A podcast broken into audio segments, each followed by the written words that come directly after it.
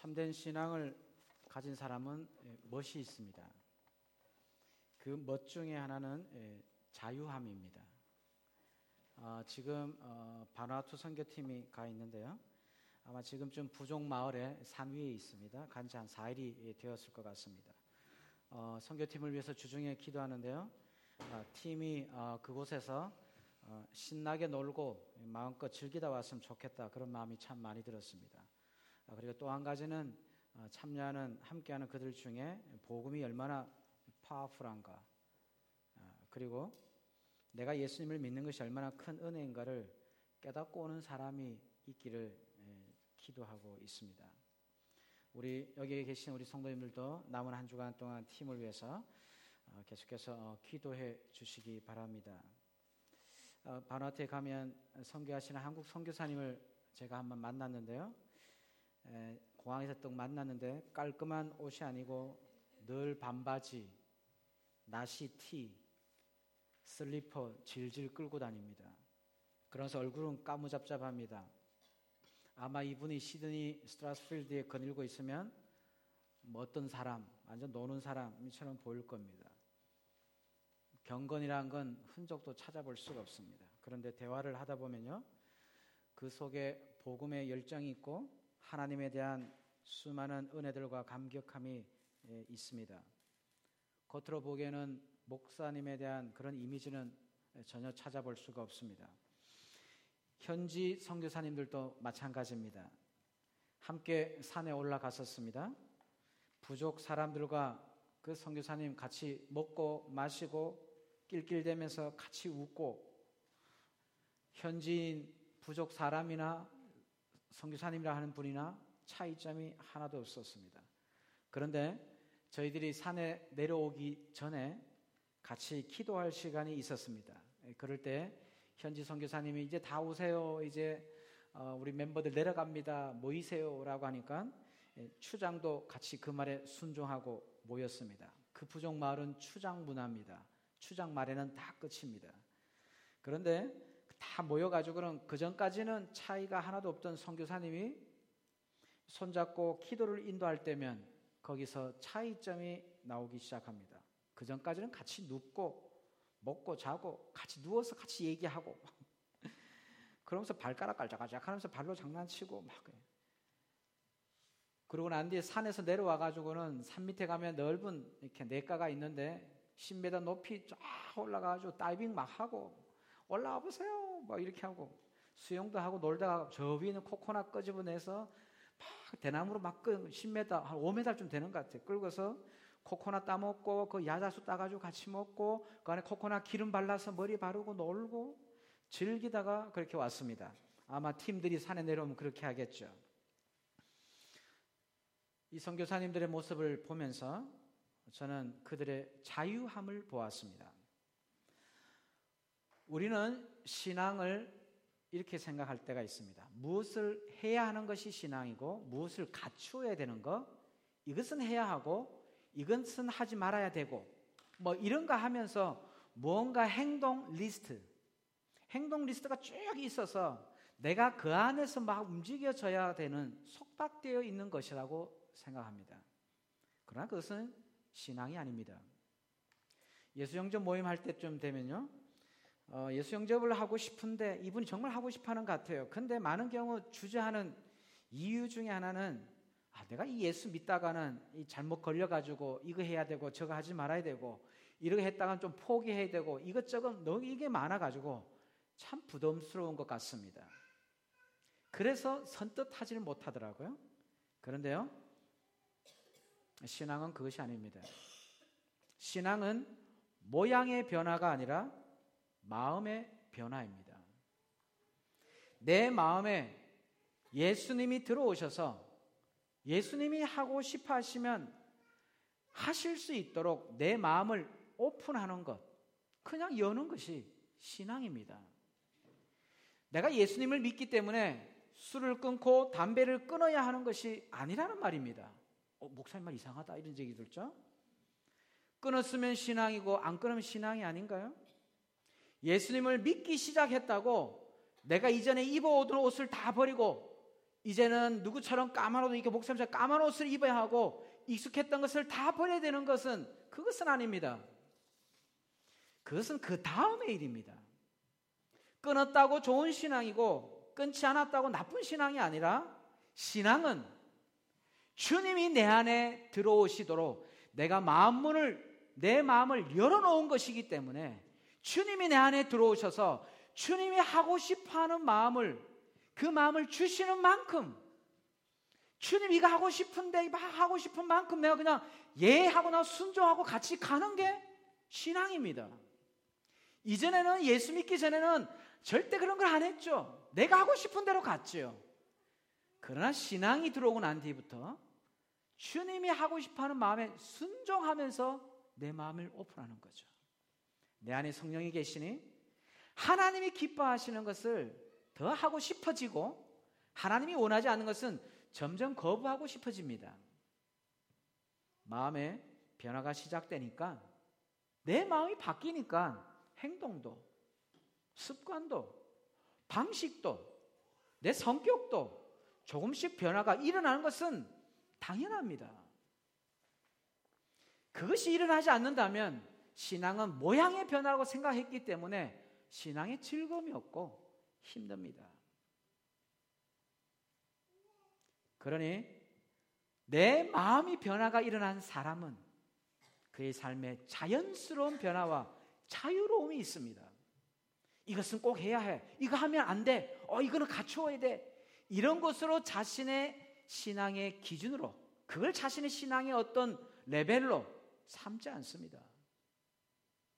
내 안에 성령이 거하시면서 거룩에 대한 갈망이 있기 때문에 누가 말하지 않아도 누가 보든 보지 않든 바르지 않은 것은 거부하고 싶은 마음, 선한 것은 추구하고 싶은 마음이 자연스럽게 들게 되어 있습니다. 간혹 그런데 누군가가 이렇게 이렇게 우리가 이런 고민이 있어요. 어떤 분이 이렇게 막 신앙생활 하는데 어 저건 좀 아닌 것 같아. 잘못된 길을 걸어가고 있어요. 그랬을 때 다른 또 다른 분들은 얘기를 합니다. 아, 저 사람 저에게 성도가 바른 길을 가지 않은 것은 그가 배우지 않아서 그래요. 가르치지 않아서 그래요. 가르쳐 줘야 돼요. 라고 생각할 때가 있습니다. 그런데요, 가르쳐야 될 때는 있습니다. 그건 어떤 거냐면 그 사람의 생활 방식, 해오던 생활 방식이나 그 사람이나 그 민족만이 갖고 있는 어떤 문화, 문화의 영역에 있어서는 가르쳐야 됩니다. 가르쳐야지 모르겠죠. 예를 들어서 어른이 오면 먼저 인사를 해야 된다. 이건 가르치지 않으면 모릅니다. 호주 사람은 몰라요. 못 오면 못 온다고 미리 연락을 해야 한다. 그건 가르쳐야 됩니다. 연락 안 하는 것도 있기 때문에. 어른 앞에서는 높인 말을 써야 된다. 이거 아시안 컬처예요. 이건 그들만의 생활 방식이 문화 영역이기 때문에 그건 모르기 때문에 가르쳐야 돼요. 그런데요, 이런 것 말고 옳고 그름의 영역, 특별히 진리의 영역, 선과 악의 영역은 성령이 내 안에 예수님 영접하고 나한테 성령이 우리 안에 거하시기 때문에 성령이 성령을 통해서 내 스스로 분별할 수 있는 마음을 이미 주셨습니다. 가르쳐서 되는 게 아니고 성령이 이미 가르치고 계십니다. 그러기에 나한테 분명하게 마음문을 두드리면서 너 그렇게 하는 거 아니야. 이렇게 하면 좋은데? 너 왜 그거 하지 않아? 이렇게 하면 좋겠는데? 이거는 올바른 게 아니야. 라고 부담감을 그에게 주고 계십니다. 그런데 내가 그 부담감에 반응해서 순종하냐? 거부하냐? 사실은 자기에게 달려 있는 것이죠. 성령은 이미 말씀하시기 때문에 그렇습니다. 안 가르쳐서 모르는 게 아니고 그 사람 알고 있습니다. 그는 속으로 선이다 악이다 이건 해야 된다 하지 않아야 된다는 것을 다 알고 있어요. 단지 그분이 왜 안 하느냐? 여러 상황과 형편을 내밀면서 내가 이래서 못한다. 내가 이래서 내가 이래서 내가 이거 해야 한다고 자기를 합리화시키고 남을 합리화시키면서 스스로 거부하는 거죠. 단지 그뿐입니다. 그 거부할 때 거기에는 자유함이 없습니다. 왜? 내 속에는 이미 알기 때문에 그렇습니다. 불편하죠. 행동에는 자유롭게 막 하고 있는 것 같아요. 근데 마음에는 그렇지 않습니다. 신앙은 마음이 변하지 행동의 변화가 아닙니다. 이런 분들의 신앙은 습관적 신앙, 익숙함의 신앙은 있지만 그의 삶에 성령의 능력과 삶의 즐거움은 없습니다. 마음이 변하지 않았기 때문에 그렇죠. 마음의 자유가 없어서 그렇습니다. 성령이 주시는 마음과 열명, 열망을 내가 무시하기 때문에 성령의 열매인 기쁨이 없는 거죠. 그런데 성령의 지배를 받는 이들의 삶에 기쁨이 있습니다. 메인 삶이 아니기에 나에게 뭔가 넉넉하진 않아도 내가 원하는 대로 풀리지 않는 삶을 살아도 여유가 있습니다. 마음이 자유이기 때문에 그렇습니다. 왜 우리들 돈이 필요하지 않겠습니까? 왜 아이들이 공부 잘하는 걸 원하지 않겠습니까?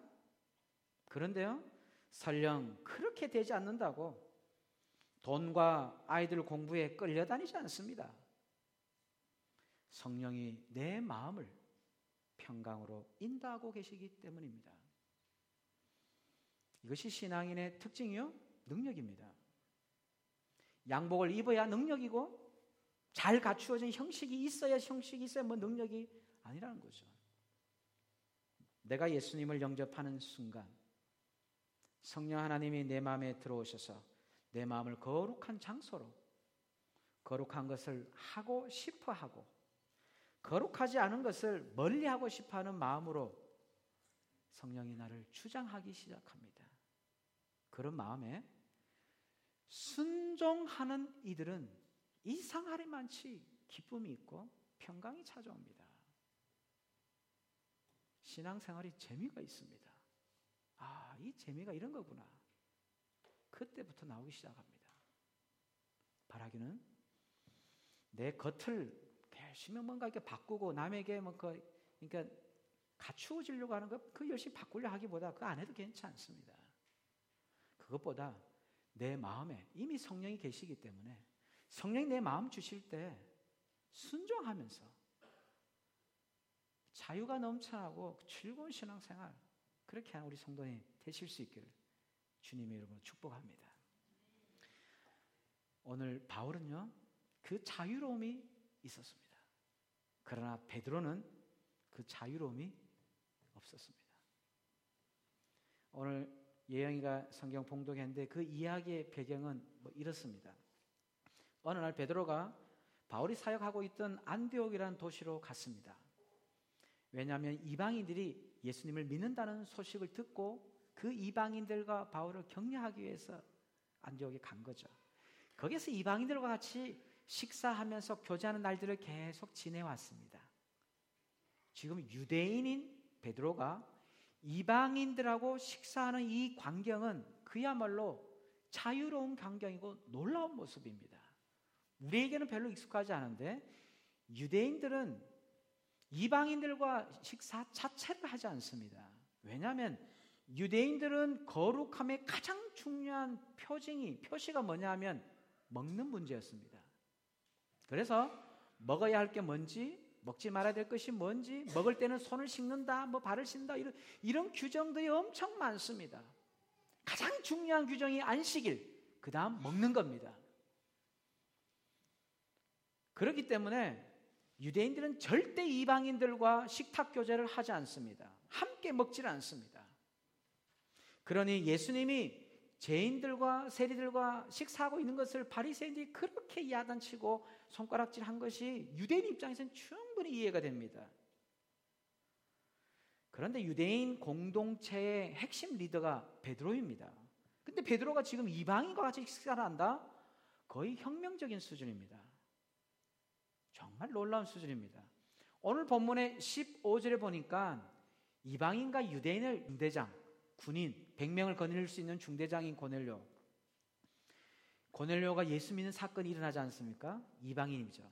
그런데 그 전에 베드로에게 환상을 세 번이나 예수님 보여주십니다. 하나님이 보여주시는데 유대인들이 먹지 못하는 짐승을 딱 내려주면서 먹으라 그래요. 그런데 당연히 베드로가 안 먹죠. 거부합니다. 하나님 두 번째 또 먹으라고 합니다. 안 먹는다. 세 번째 또 먹으라고 안 먹습니다. 그때 하나님 얘기하시죠. 내가 거룩하다고 얘기하는 거 네가 왜 속되다고 얘기하냐? 네가 왜 그래? 라고 얘기하죠. 그럴 때 베드로가 뜨끔하고 이해하고 먹는 거죠. 그럴 때 고넬료 집에서 온 사람을 만나서 고넬료 집에 가죠. 거기에 예수님을 믿으려고 준비한 사람이 있었어요. 거기에 예수님을 전하니까 그들이 다 예수를 믿었어요. 예수님을 너무 놀랍게 믿으니까 내가 세례를 안 줄 필요 있냐고 세례를 주니까 놀라운 역사가 일어나죠. 그때에 유대인인 베드로가 그 이방인들이 예수님을 믿고 하나님이 함께 하시는 모습을 보면서 하나의 고백을 베드로가 하게 됩니다. 그 고백이 바로 사도행전 10장 34절과 35절이죠. 같이 한번 읽어볼까요? 10장 34절과 35절 시작 베드로가 입을 열어 말하였다. 나는 참으로 하나님께서는 사람을 외모로 가리지 아니하시는 분이시고 하나님을 두려워하며 의를 행하는 사람은 어느 민족에 속하 있든지 다 받아주신다는 것을 깨달았습니다. 베드로가 놀라운 걸 깨달았습니다. 어느 민족이든지 유대인이든지 헬라인이든지 이방이든지 상관없이 한국 사람, 호주 사람, 바누아투 사람, 아프리카 사람 관계없이 예수님을 믿는 사람, 하나님을 경외하는 사람에게는 하나님이 다 구원을 주신다는 걸 깨달았다는 거예요. 믿음이 중요하다는 걸 깨닫고 그걸 깨달고 난 뒤에 안디옥에 역시 하나님의 역사가 일어난다는 그 소식을 듣고는 베드로가 방문했죠. 정말로 이방인들이 예수를 믿고 기뻐하고 아까 간증한 것처럼 이렇게 하나님 일하셨으면 저렇게 일하시면 간증의 놀라운 역사가 하나님이 놀랍게 일하시는 걸 보면서 베드로는 너무 기뻐했습니다. 이방인들과 식사했습니다. 하루 이틀 계속 식사하면서 교제를 했습니다. 그런데 어느 날 갑자기 예루살렘에 있는 담임 목사님 같은 야고보가 야고보에게서 몇몇 사람이 찾아왔어요. 아마도 야고보의 요청을 받고 온 사람이라기보다는 예수님을 믿지 않는 유대인인 것 같습니다. 할례를 강조하는 사람인데 그래 이방인이 하나님을 믿는다 하니까 이 사람들이 막 찾아온 것 같습니다. 찾아와 가지고는 베드로가 있는 곳을 향해 막 찾아왔습니다. 안디옥 교회를 찾아온 거죠. 그랬는데 베드로하고 이방인하고 식사 교제하고 있는데 할례 받은 사람이 온다는 소식을 듣고는 갑자기는 이방인과 식사할 때 자리를 슬 떠나버렸습니다. 슬 떠나니까 그 중에 유대인 중에 그리스도인이 있었던가 봅니다. 다른 유대인들도 베드로가 떠나니까 자기도 부담을 느껴서 슬 떠났습니다. 심지어는 누구까지 떠났습니까? 누구까지도요? 네. 12절 보니까 13절에 바나바마저도 떠나버렸습니다. 바나바 유대인이죠. 모든 사람이 신뢰를 받는 사람이죠. 그러면 다 떠나고 그 식탁 교제 남아 있는 사람 누구밖에 없습니까? 누구밖에 없죠? 이방인밖에 없어요. 여기서 12절을 보니까 베드로가 왜 떠났냐라고 하니까 그들을 두려워해서라고 되어 있습니다. 이방인들과 같이 먹고 마셨다는 소문이 예루살렘에 퍼지는 것이 두려워서인지 아니면 베드로는 지금 유대인 대상으로 복음 전한 사람이지 않습니까? 근데 예수 믿지 않는 유대인이 왔으니까 내 보면 아 유대인 복음 전파하는데 방해가 되지 않을까 이래서 두려워서 떠났는지 뭐는 정확히 모르겠지만 어쨌든 베드로는 그 자리를 떠나버렸습니다. 그런 모습을 보고는 바울은 모든 사람이 있는 앞에서 베드로를 책망했습니다. 그게 바로 본문 14절입니다. 어떻게 책망했습니까? 같이 한번 읽어볼까요? 14절 시작. 나는 그들이 지금의 진리를 따라 똑바로 걷지 않는 것을 보고 모든 사람 앞에서 개바에게 이렇게 말하였습니다. 당신은 유대 사람인데도 유대 사람처럼 살지 않고 이방 사람처럼 살면서 어찌하여 이방 사람들로 유대 사람이 되라고 강요합니까? 예, 이게 무슨 말입니까? 말이 좀 어렵죠. 이런 말입니다. 아니 당신이 유대인이면서 이방인 같이 식사하면서 이방인 같이 이방인 같이 똑같이 지냈지 않습니까?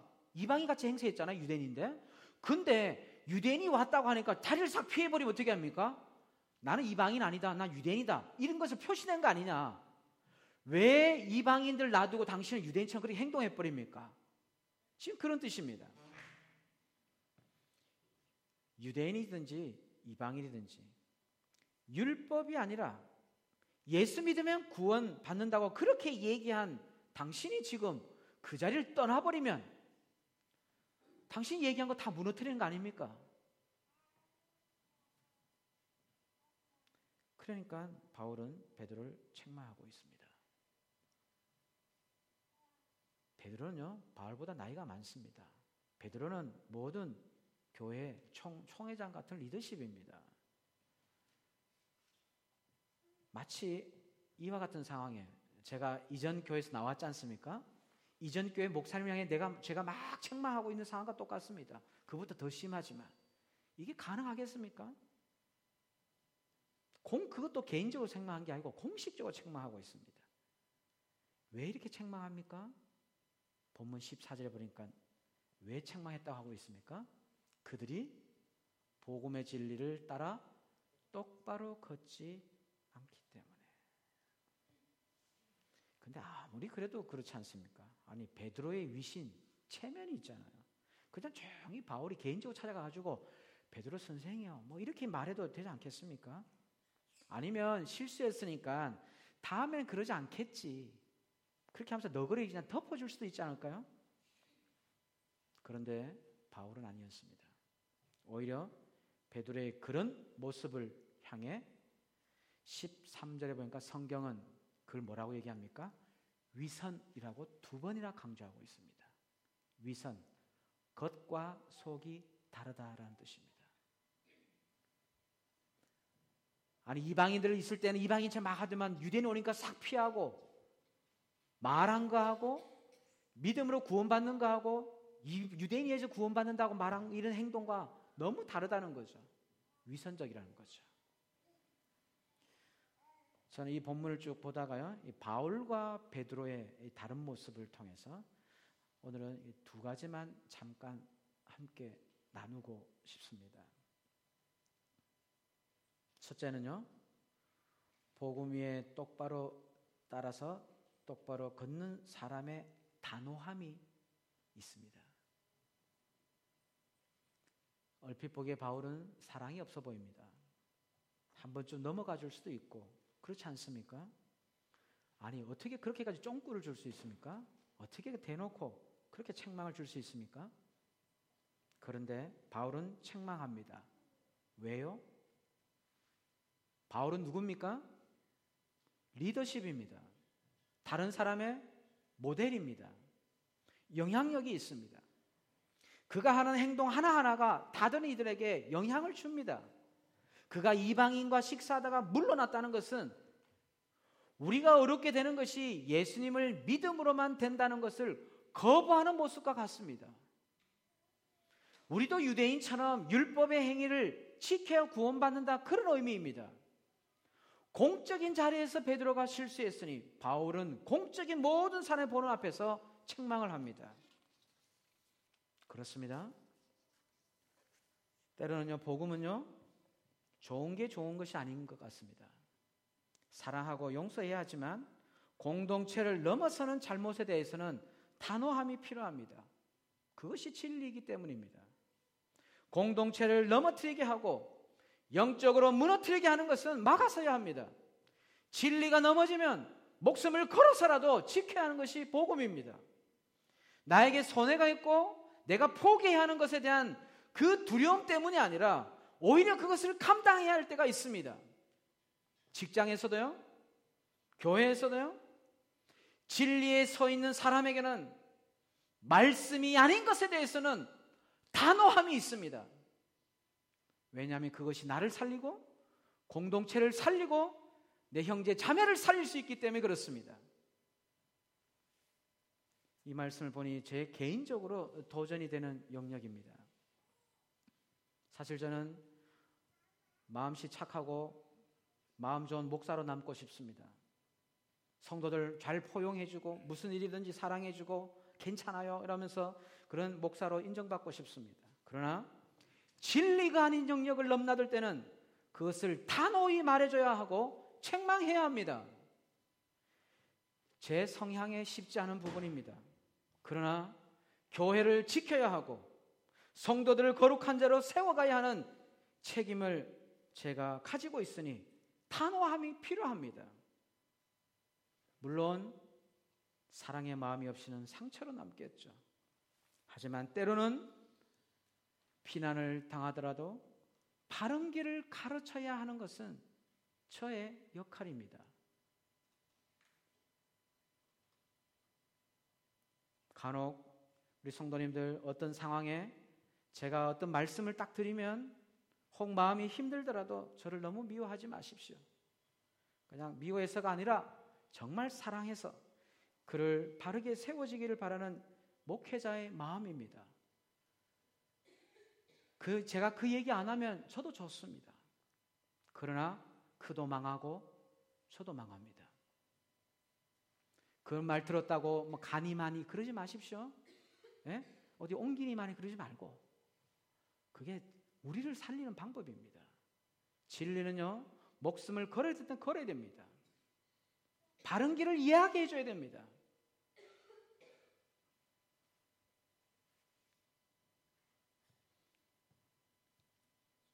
저도 친절한 금자씨 그런 거 되고 싶고 두루두루 이렇게 인심 좋은 목사 소리 듣고 싶습니다. 그러나 차라리 목된 목사가라는 말을 들을지언정 내 성도를 죄의 늪에 빠져가는데 모른 척하는 목사이고는 쉽지 않습니다. 저는 최소한 하나님 앞에 할 말은 있어야 되지 않겠습니까? 마찬가지입니다. 저뿐만 아니라 우리 성도님들도요. 우리 성도님들의 삶의 영역에 직장 생활에 개인의 삶의 가정에서 진리가 아닌 부분에 있어서 단호하게 거절하고 진리를 지켜갈 수 있기를 바랍니다. 교회와 우리 자녀들의 신앙은 세상을 거슬러 올라가는 그리 아니하실지라도 아까 찬양했던 것처럼 그리 아니하실지라도의 그 신앙을 가진 우리 여기에 계신 여러분들의 모델을 보면서 자라납니다. 우리 자녀들 뭘 보고 자라겠습니까? 우리 엄마 아빠 모습 보고 자랍니다.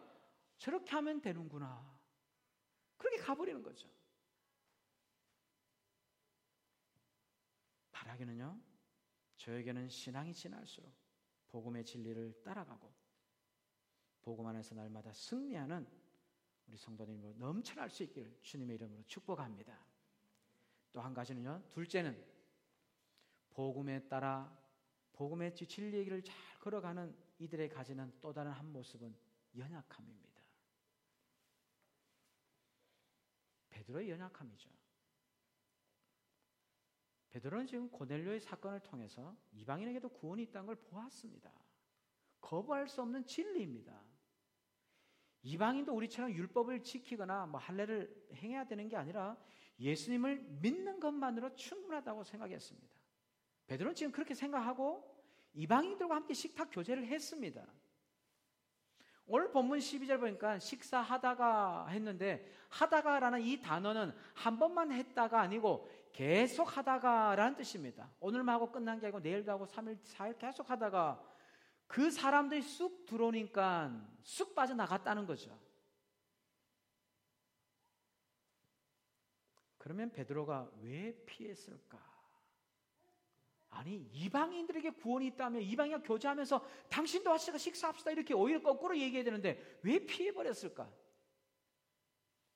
아마도요 베드로는 이방인도 오직 믿음으로 구원받는다는 확신은 있었지만 그래도 이방인보다 유대인 자기가 유대인이라는 자부심 기왕이면 율법을 지키면 더 뛰어나고 성숙한 그리스도인이 될 것이라는 마음이 있었던 것 같습니다.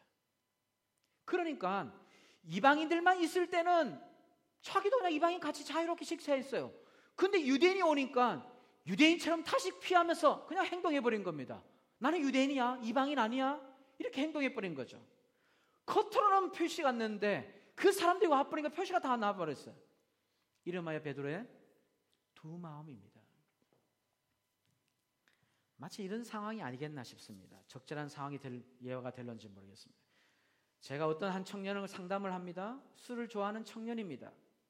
그래서 이 청년이 상담 이야기를 들어주기 위해서 그리고 또 마음을 사기 위해서 그가 좋아하는 술집에 가서 같이 술을 딱 시켰습니다. 아이고 목사님도 술 한잔 해야죠. 어 그래 물론 나는 술 안 마시자. 그래 하면서 분위기상 같이 시켜놓고 딱 얘기하고 있어요. 그런데 열심히 얘기하는데 창문 밖에서 어떤 막 가는데 제 아는 교회 막 어느 집사님이 딱 보시면서 막 이렇게 막 이러면서 막 가는 거예요. 막 이렇게 오 막 이렇게 가는 거예요. 막. 막 이거 제가 당황해가지고 아이고야 집사님 안녕하세요. 그래서 아이고 이거 저는 이게 원래 술을 안 먹는 사람인데 이 청년이 이번에 이거 워킹홀리데이 왔대. 이번 청년 왔는데 이게 뭐 먹자고 분위기상 술 그냥 같이 시켜놓은 것밖에 없어요. 오해하지 마세요. 오해하지 마세요. 에? 예? 제가 만약 이런 말을 하고 있는 것을 청년이 딱 봤다면 이 청년의 마음이 어떻겠습니까? 저와의 만남은 다 깨졌습니다. 그런데 제가 정말로 이 청년을 생각하고 위한다면요. 그분이 어떻게 생각하든지 저는 신경 쓰지 않고 자유롭습니다. 그런데 이 청년도 얻고 싶지만 이 청년이 있을 땐 청년을 얻고 싶어서 열심히 하죠. 근데 저 타고 오니까 어, 나 이 청년과 달라요. 나 본질적으로 달라. 이걸 표현하고 싶으니까 또 일로 또, 또 가는 거야. 난 다르다. 이렇게 하면서 이 두 마음이죠. 우리는 이 두 마음을 가지고 살아갈 때가 참 많이 있습니다. 우리가 저와 여러분이 이 교회 올 때는요, 성도의 마음으로 오지만, 요문을 탁 나서고 성경 놓을 때는, 세상에 갈 때는 세상의 마음입니다. 목장에서 믿는 사람하고 대화할 때는 믿는 사람처럼 대화하지만, 밖에 나서 술 친구랑 만날 때는 술 마시며 음담 패설의 마음입니다. 막가파 대화가 막 나오죠. 이곳에서는 경건한 자세를 가지지만 저곳에서는 마음껏 나아갑니다. 이중 플레이. 두 마음입니다. 그러나 복음은 카멜레온이 아닙니다. 예수님을 믿음으로 우리 모두는 하나님의 백성이 된 사람입니다. 마음이 변화된 사람이지 행동이 변화된 사람이 아닙니다. 그러니 내가 집에 있을 때도 하나님의 백성이고 직장에 있을 때도 하나님의 백성이고, 내 은밀한 곳에 있을 때도 하나님의 백성이고, 내 자녀가 있을 때에도, 내 남편과 아내와 있을 때에도, 어디 있을 때도 나는 하나님의 백성입니다. 당연히 교회에서도 하나님의 자녀다운 모습이 나옵니다. 교회에서는 어머 아니에요, 어머 괜찮아요 하고 얌전하면서 집에 가는 모든 것을 다 호령하고 모든 것을 다스려 버리는 고함 질러 버리는 그런 거 아니죠. 직장에서는 막힘없이 쏟아내다가 교회에서는 우리가 점잖은 모습으로 그거 아닙니다. 복음은 마음의 변화가 있기 때문에 여기든 저기든 혼자든 내 마음은 동일하게 반응합니다.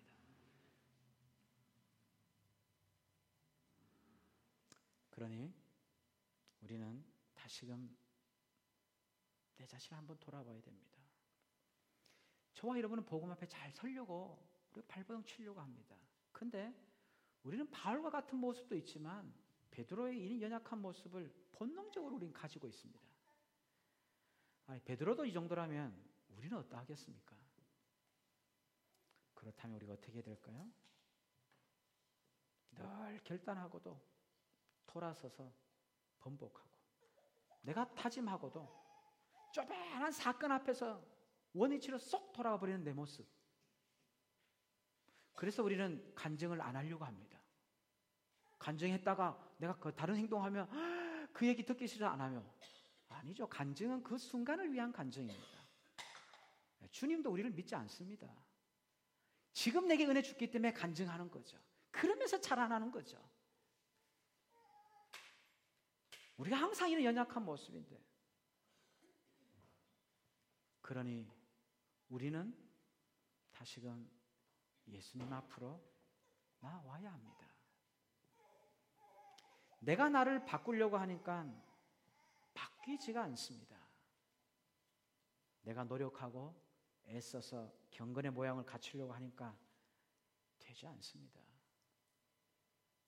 그런 내 모습을 보고 있으면 어쩔 때 더 힘 빠지고 더 힘들고 낙심되죠. 근데 그게 아니라 내 모습은 원래 이렇다라고 인정해버리고 내 힘 빼고 주님에게 나아가십시다. 주님, 내가 할 수 있는 것이 없습니다. 지혜를 주세요. 절제할 수 있는 마음을 주세요. 그렇게 고백하면서 친밀함의 자리를 우리가 다시 회복하십시다. 저와 여러분은요, 행위로 어렵게 된 자들이 아닙니다. 오직 예수님을 믿는 믿음으로 어렵게 된 이들입니다. 그러니 내가 행위로 어렵게 안 됐는데 자꾸 또 믿고 난 뒤에도 행위로 노력의 자리로 자꾸 가려고 해요. 그게 아니라 믿음으로 어렵게 되었으니 믿음의 자리로 주님에게 붙어 있는 자리로 나아가서 주님 이 일을 좀 해결해 주세요. 내가 잘 안 돼요. 어떻게 해야 되겠습니까? 좀 하나님 지혜 주세요.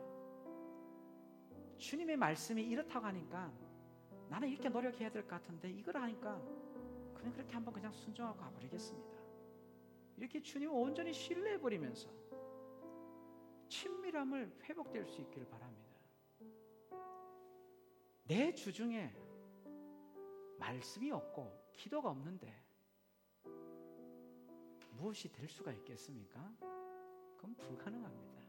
마치 물고기가 물 밖에 나와서 잘 살아보겠다 하는 것과 똑같습니다. 잠깐의 자유는 있겠죠. 물 안에 갇혀 있는 속박은 없다고 했겠죠. 속박을 벗어나는 순간 죽음입니다. 이게 진정한 자유는 이 안에 있을 때입니다.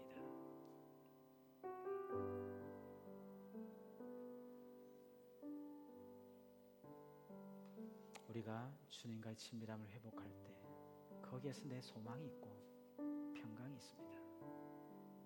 혹시 우리 가운데 내 연약함에 내 자신의 낙심된 분이 계십니까? 낙심하지 마십시다. 우리 원래 그런 사람입니다. 원래 그런데 낙심할 게 뭐 있겠어요? 대신에 낙심의 자리를 훌훌 털고 소망의 자리, 예수님에게로 속히 나오십시오. 연약한 나에게 하나님의 은혜로 든든히 세워가실 것입니다.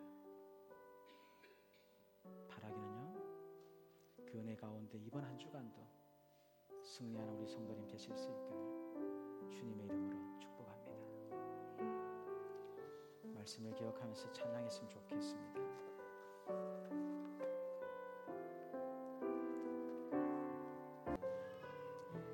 성령 하나님이 저와 여러분 안에 계시는데 우리 안에서 주님 말씀하실 때 우리가 기쁨으로 반응하고 순종할 때 하나님이 어떻게 일하시는지를 경험하는 그것이 기쁨의 시작입니다. 신앙생활의 즐거움의 시작이죠. 말씀을 듣다가 하나님 나에게 진리에 대한 단호함을 다시 한번 결단합니다. 하나님, 내가 진리 앞에서 이런 연약함이 있는데 그럴 때마다 하고 나아가고 싶습니다. 복음은 나를 바라보는 게 복음이 아니라 예수님을 바라보는 게 복음이죠. 복음은 내가 무엇을 해야 됩니까가 복음이 아니라 예수님이 무엇을 하셨는가를 보는 것이 복음입니다. 주님 앞에 십자가 앞에서 내 자신을 결단하며 다시 한번 나아갔으면 좋겠습니다. 기도하면서요. 축도 후에 또 기도받기를 원하시는 분은 결단의 자리로 나와 주시면 좋겠습니다. 같이 한 목소리로 기도하겠습니다.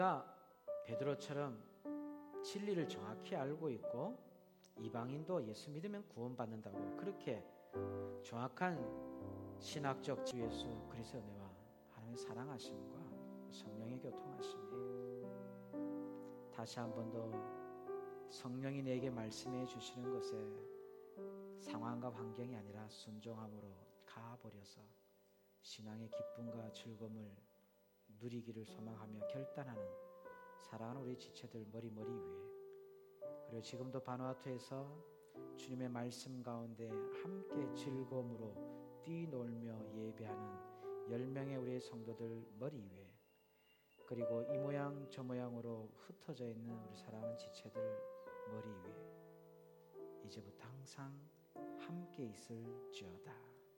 아멘.